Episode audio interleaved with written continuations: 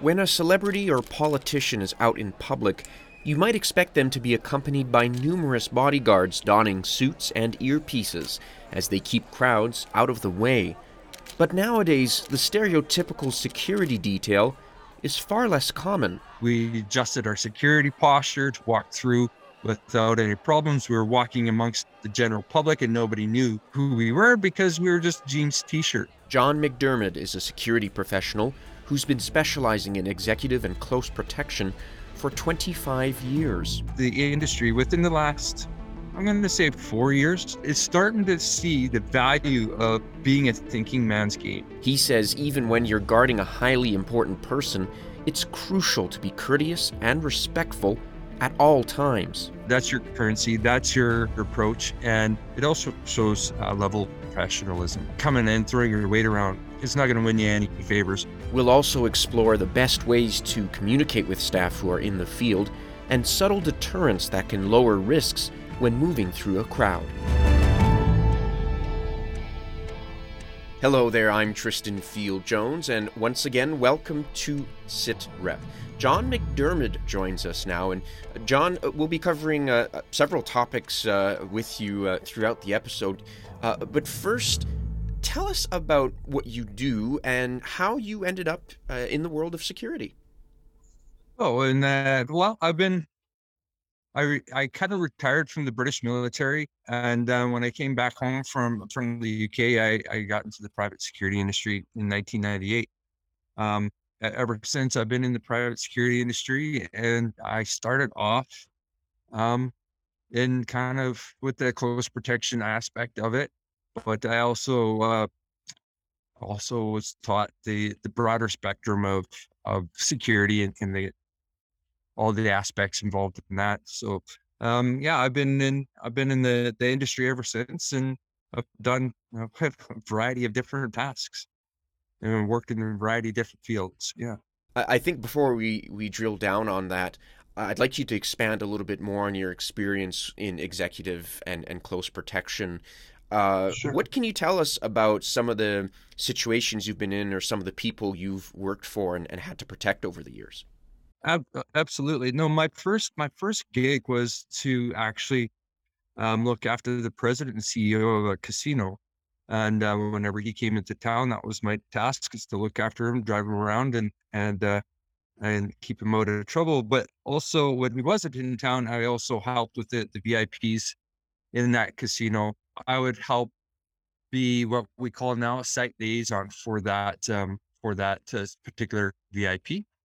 And there would be other um, sports figures or um, political figures that would like to come into the this casino. And um, because of my security background and knowledge, I was always put on tasks. So even uh, I even had to even on again uh, drive home the big winners from the casino that would have a big cash payout. So yeah, I would have to do that.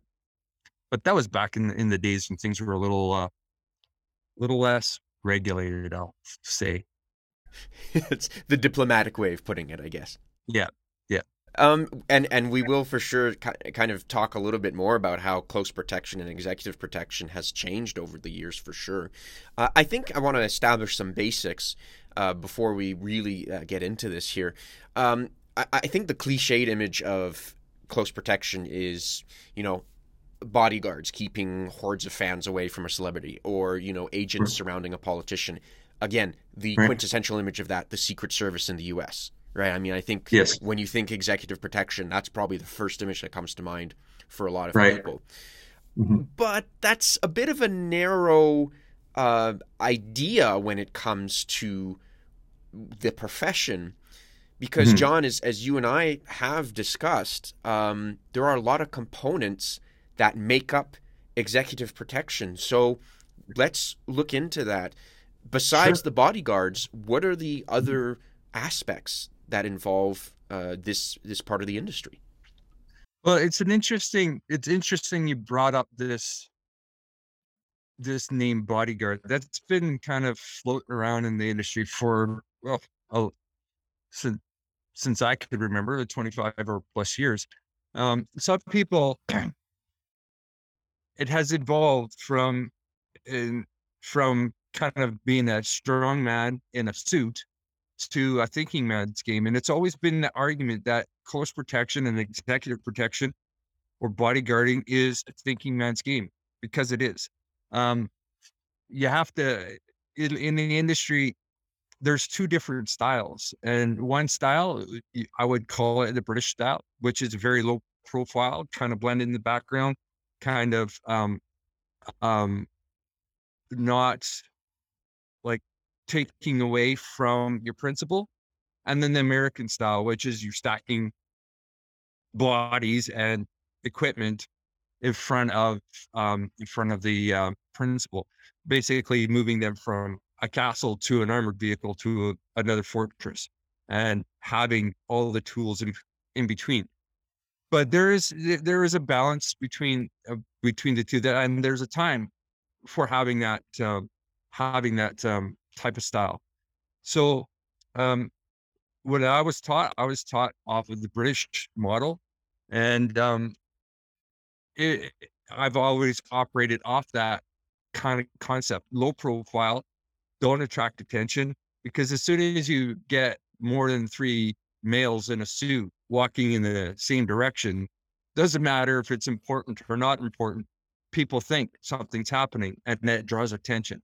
Um, but if you're trying to operate in a way that you're not trying to attract attention to the VIP or the, the person, then you have to adjust your approach. And so it's been an ongoing discussion and it, it's um it's an endless discussion on are you a bodyguard or are you close protection uh, but thankfully thankfully that the industry within the last i'm going to say four years two to three four years um, is starting to see the value of being a thinking man's game and having the ability to anticipate um, and adapt your environment in order to avoid trouble and uh, mitigate anything.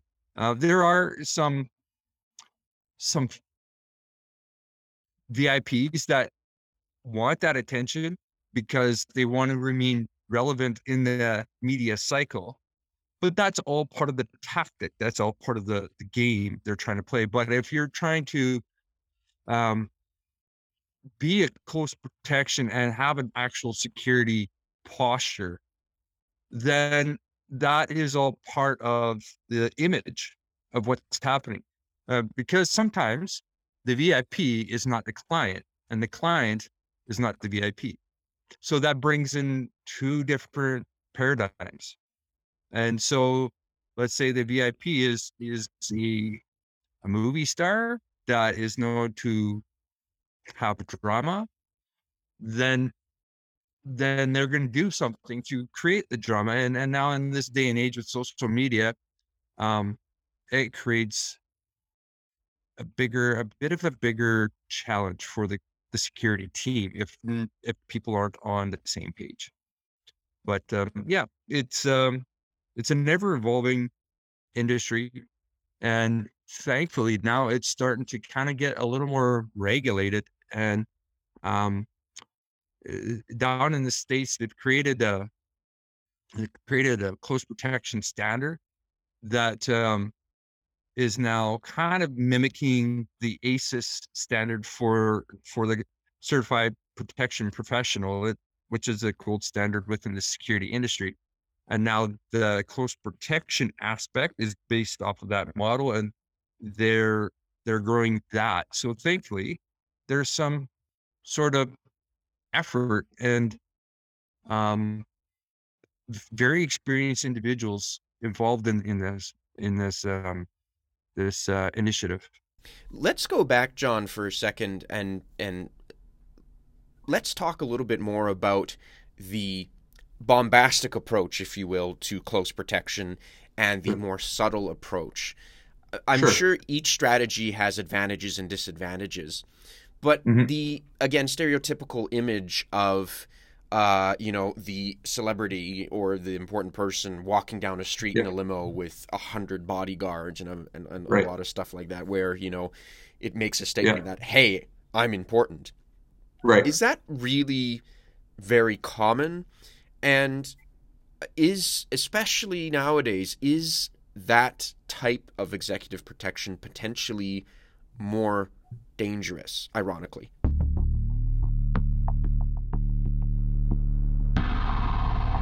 Well whenever you're walking eh, for a long period of time doesn't matter if you're in a in a high profile um, posture or low profile posture. Whenever you're walking any distance um, you're you're vulnerable. Um, so sometimes having um, big, strong, bald guys in black suits surrounding an individual does act as a deterrent. Um, but that is the visible deterrent. That's the inner circle. That's the that's the last line of defense. I'm going to call it. The outer line of defense is going to be walking in the crowd and walking beside the crowd walking through the crowd. But that, given that, that could be, you could be just also, the budget could only afford one person. Um, so, how do you strike that balance with a one person close protection team? It, it's a challenge. It's it's always adjusting. It's always adapting, trying to make the the environment and things work. If you're lucky enough to have an inner and outer circle of, of of a team, even if it's one or two people in the outer circle and one or two people on the inner circle, then eh, then you utilize your your assets the best way you can. Having it in the private industry, when you have very limited resources, sometimes to to do to do a job, it becomes a kind of a three pot two lid situation, and you have to learn how to make sure that the pots don't boil over and and and, and just working with with with with what with what you have. So, um, yeah, the the big biggest thing is, um, especially in close protection, is the ability to adapt and anticipate trouble. That or that's the two primary keys that I function off of is to adapt to the situation and anticipate trouble. And if we know where where we might find trouble, for example, walking down the street and into a like a bottleneck area, um, we have to be able to adjust and adapt to that to mitigate any potential hazard in that area. If you're not in the right mindset or the right like paying attention to where you're at and knowing what you're doing, then um, you're gonna get caught out, and it, it happens to the best of us sometimes. So, John, talk a little bit more about anticipating threats uh, and what you do to plan for risks, because I'm sure uh, there's a, a, fair amount of planning that takes place before mm-hmm. you're actually accompanying someone or uh, you know uh, uh, taking care of a VIP or or whoever that may be. But but let's explore that a little further. Sure. Yeah. Um, it, it pre social media days and pre internet days, we would have to go on the ground and do um, advanced venue assessments, route planning, and um, work with um, like the broad strokes of of a threat, and to be more of a reactive kind of posture. We would be we would know the environment that we're going to. We wouldn't have a random venue that we would just randomly appear at uh, we would, if we were lucky enough to have um, enough notice that of a schedule where we want to go and how we want to get there, and, um, so we would send a couple people on the ground and do a venue assessment and and look at the, all the ins and outs and the back doors and all the holes and all that stuff in in whatever venue that we're going to go to, and we'd also do a route plan, which would highlight um, bottlenecks and highlight uh, current traffic flow and or construction. But that would change you know we would only do that like maybe 12 hours prior to um, going to that venue or whatever. But now with social media and with the, like a little mini computer in your hand um, with google maps and all that stuff the venue and the route planning aspect has changed a little bit but not a lot. If you know the old school ways, um, you you can still circumvent the the new school ways. And uh, for example, if you use Google Maps, it can be it can be spoofed and it can look like there's a huge traffic jam in a, in a certain area that will direct you to a different area and you can be you could be unknowingly driven into kind of like uh ambush zone so um knowing the rough and knowing the old pen and paper way sure sure helps but having the tools um like social media and open source intelligence sure kind of helps with um changing your uh changing your security posture before you even leave the before you even go on the ground nowadays we have this re- real-time information that we can we can anticipate the problems and drive around it or go through it or avoid it and go the opposite direction. And and, and it's just what that does is that it, it provides a smooth transition to a whole different um whole different way of of operating for the VIP because usually if you're working with a VIP that's say in business, time is money. And, and if you can facilitate that, um, facilitate that smooth transfer from A to B to C without uh, much hiccups, then, then you're helping your client out a lot. What happens and how do you handle a circumstance when somebody slipped past? You know, I mean, politicians around the world have had literal pie in the face. You know, I can think yeah. of George W. Bush. I can think of yep. um, uh, Jean Chrétien, one of you know Canadian Prime Minister. Um, yep. You know, in the UK, uh, several politicians there have been you know milkshaked, right? Uh, yep. So, you know, it, it's not going to be hundred percent foolproof. So, nope. how do you react when there you see that threat? Maybe you see somebody approaching with something uh, yep. Or, uh, you know, again, it might be kind of silly to think that somebody approaching with a pie might be a security threat because we don't really yep. see it that way. But maybe you spot that. Or maybe they're coming into close range of this VIP or this celebrity, whatever it may be. Yep. What do you need to do in those circumstances? Well, well, that's a that's a good question. It's a tricky question, um, because sometimes, let's just say, like we've have we've had many examples they're doing like a pancake breakfast, for example. So there's going to be all sorts of people coming in close proximity to your principal or or the politician. Everybody knows that that politician is going to be there or the individual is going to be there. So it really comes down to awareness. Um, a lot of these jobs requires a person to be on on, switched on for more than 12 hours a day. And it, it becomes very mentally taxing. And it, it's really hard to be switched on to possible threats, even a pie in the face, because that's embarrassment to your client.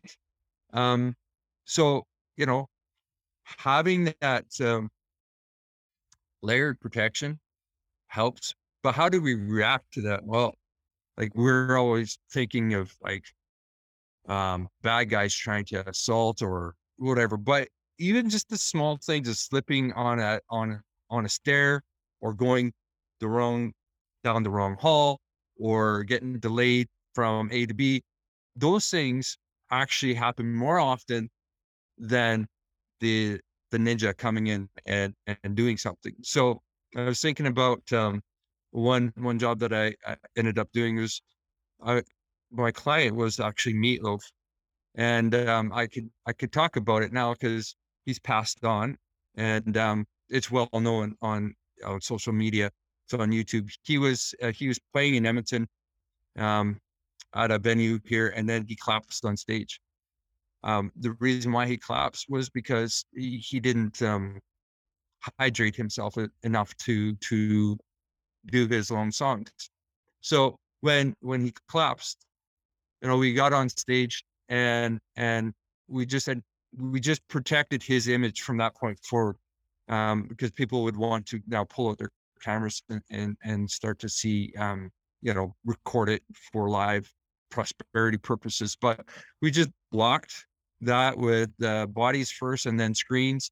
And then um, when the paramedics came, assessed him, and move him out on onto the back at the back of house through the through the ambulance. We just blocked further uh, further images from people taking pictures from high uh, angle area, and so you know it just you know just protecting the trying to protect as much of the images you can of the individual from from further embarrassment.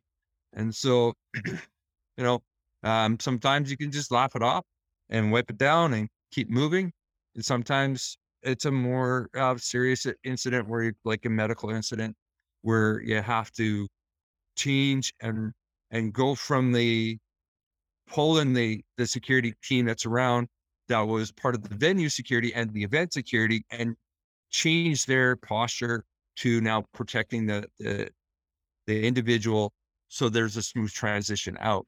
I, I think the, the point overall you're, you're trying to bring is it's a matter of just being aware and knowing your surroundings and yeah. also not just operating in a bubble. So, you know, not yeah. just thinking of the bodyguard in the suit, but also thinking of what does this look like from an image perspective? What does this look like from a crisis perspective? And, I think right. maybe that's the point that you're trying to bring home, John, is that you can't just look at it in its in isolation. Right. Exactly. No, the silo effect is is detrimental on not only the macro scale but the micro scale. I think of it as kind of like an accordion and uh, you got to know when to stretch it out, know when to pull it in, and and work with it. And as much as as much as you might think it's bad to share information with other other uh, stakeholders or other people involved in a, in a venue, it's actually to your benefit. And and and in the private side, you don't have the authority as law enforcement agencies can uh, and do and say, "Oh, I want to park my vehicle here because I can." Um, just be just because you can doesn't mean you should. So always manners. Please, thank yous, may I's. Can would it be okay if we did this? You know, it, it, it goes a long way. That's your currency. That's your that's your approach. And um, as they say, you get more flies with honey than you do with vinegar. So it also shows a level of professionalism, right? it, coming in, throwing your weight around, it's not going to win you any favors. Going in and say, hey, you know, it'd be very helpful if you could help me out with this. And and as a security operator, for example, the, the security guard in the in a venue, they're like, oh, yes, I I would very much like to be part of this um, action. I would very much like to help you out and facilitate your transition from A to B it's just a cooperation and it's a respect uh, respect thing. So you got to remain humble and you got to remain kind and and even even in a hostile kind of like build up of a crowd, you talk to an individual and say, can can we just sneak through or whatever? And yeah, oh yeah, sure, not a problem. Instead of like pushing people through. Only in extreme circumstances do you need to do that. It's always words, words, words and um, it's always worthwhile just taking that few extra seconds to talk to an individual and say, hey, this is kind of what I need to do. Can you help me out with that? And yeah, presto, not a problem. We've been talking a lot about uh, important people and kind of the the visible security presence. But mm-hmm. let's say you're accompanying the CEO of a major company or perhaps someone who works in a high profile position at a government organization and mm-hmm. they need the protection but you want to do as much as possible to blend in or to be mm-hmm. discreet mm-hmm. how do you go about that especially if the person you're protecting is potentially at high risk great well i had one client that um, was specifically what you said um, flew in and flew into his into the area with a private jet. He owns a big company, worldwide known. Um, but you know, jeans and t-shirt, driving around in a in a minivan. Like who's gonna who's gonna look at a loser loser cruiser, right? Um, we're just gonna it facilitates transition in and out of the vehicle so much easier. It's a nice it's a nice ride. and we were we were dressed casual jeans and t-shirt. It was the environment that we went into, and it was in Calgary. And so uh, people don't like we we talked to the venue. We had the security layer in in place and all the uniform security people there, but we just blended in and um that wasn't a problem. And so that's that's deterring um focus on that individual. We adjusted our security posture to walk through without any problems. We were walking amongst the general public and nobody knew who we were because we were just jeans t-shirt, right? Um, just casual looking things. If we were all dressed up in suits, then that changes the posture. Um, I also had one client that was that that didn't even want security around her at all. Um, so we had to look at her at uh, and be um, as they call it, a covert protection. I just call it defensive protection. So we're she like to walk to work, and we just follow her in the car. We knew her path, we knew her routine, and if we had to go out on foot, we would go out on foot. But we were we were invisible to to her, and um, because that's what she wanted. But she was the principal, but the client was was somebody else, and so we had to keep keep an eye on them for that principle for as much as possible. So you know the approach changes, and and more and more clients and principals are asking for the lower profile um, optic of security. It's only when they're going into um, known events that they want the known security there. And they usually, what they usually end up doing is having a site liaison security um, layer there. I had um, one client was re running for reelection. Um, and we were the outer circle and the inner circle was part of her team and um but we would just blend in the crowd we were in the crowd looking like we are part of the people there to rally um we would stand on the outside of the of the venue if it was a closed venue we would stand on the outside in jeans t-shirt and we would just blend um people always anticipate layers of security that you can see. But uh, sometimes that layer of security is not something you can see. And, and, you know, that is a defense mechanism in itself. So having that opportunity or option to blend, yeah, you might want to put the big guys right up front, invisible deterrent, but also you have the, a, the more skilled or the skilled individuals also blending within the crowds. So it, you know, it all depends on on what what the posture. This, I call it the security posture is all about. When you have a security detail, right, depending on the size of the team, which, yeah, as you mentioned, varies quite a bit. Yeah, what's the best way to communicate with them and to communicate with perhaps uh, others who may be, you know, working back at the office or working in a vehicle or right. whatever that may be. Uh, right. How do you make sure that communication is clear, concise, and, and right. what equipment should you have to make sure that everybody's talking to each other in the appropriate manner? Right.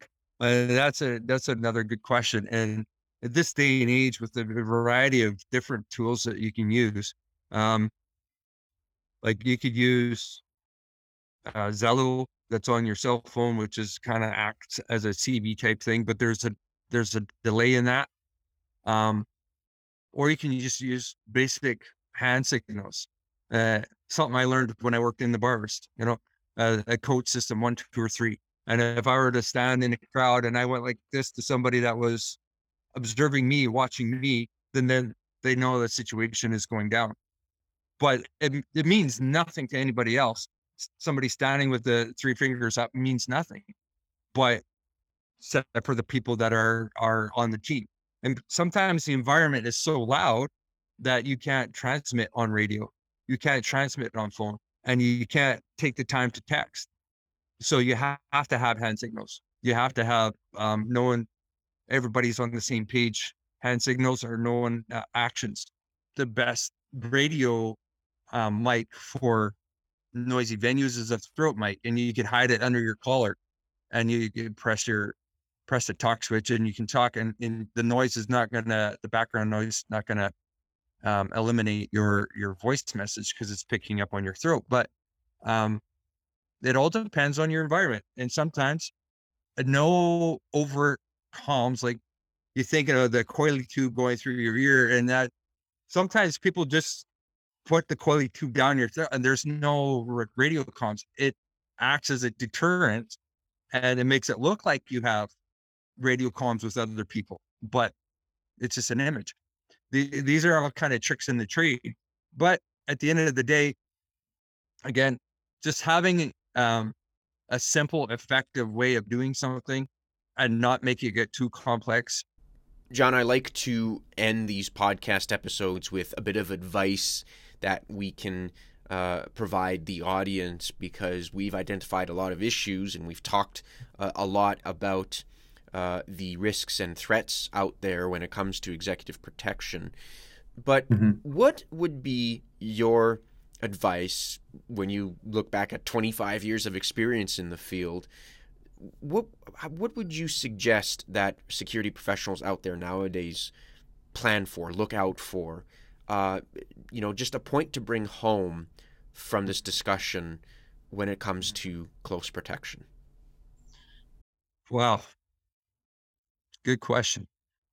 The best bit of advice that I've been given from a retired chief of police officer um, is don't be action imperative. Um, don't don't jump as quickly as you think you might have to. Uh, always take the time to find out what's happening, what's going on, and um, if it's important, uh, information talk face to face. John, your insight has been incredibly valuable. Uh, if people want to find out more about you, or if there's maybe any resources online uh, mm-hmm. that you think would be worth reading, uh, mm-hmm. where can they go? Yeah, you can find me on on LinkedIn and send me a message there, and go from there.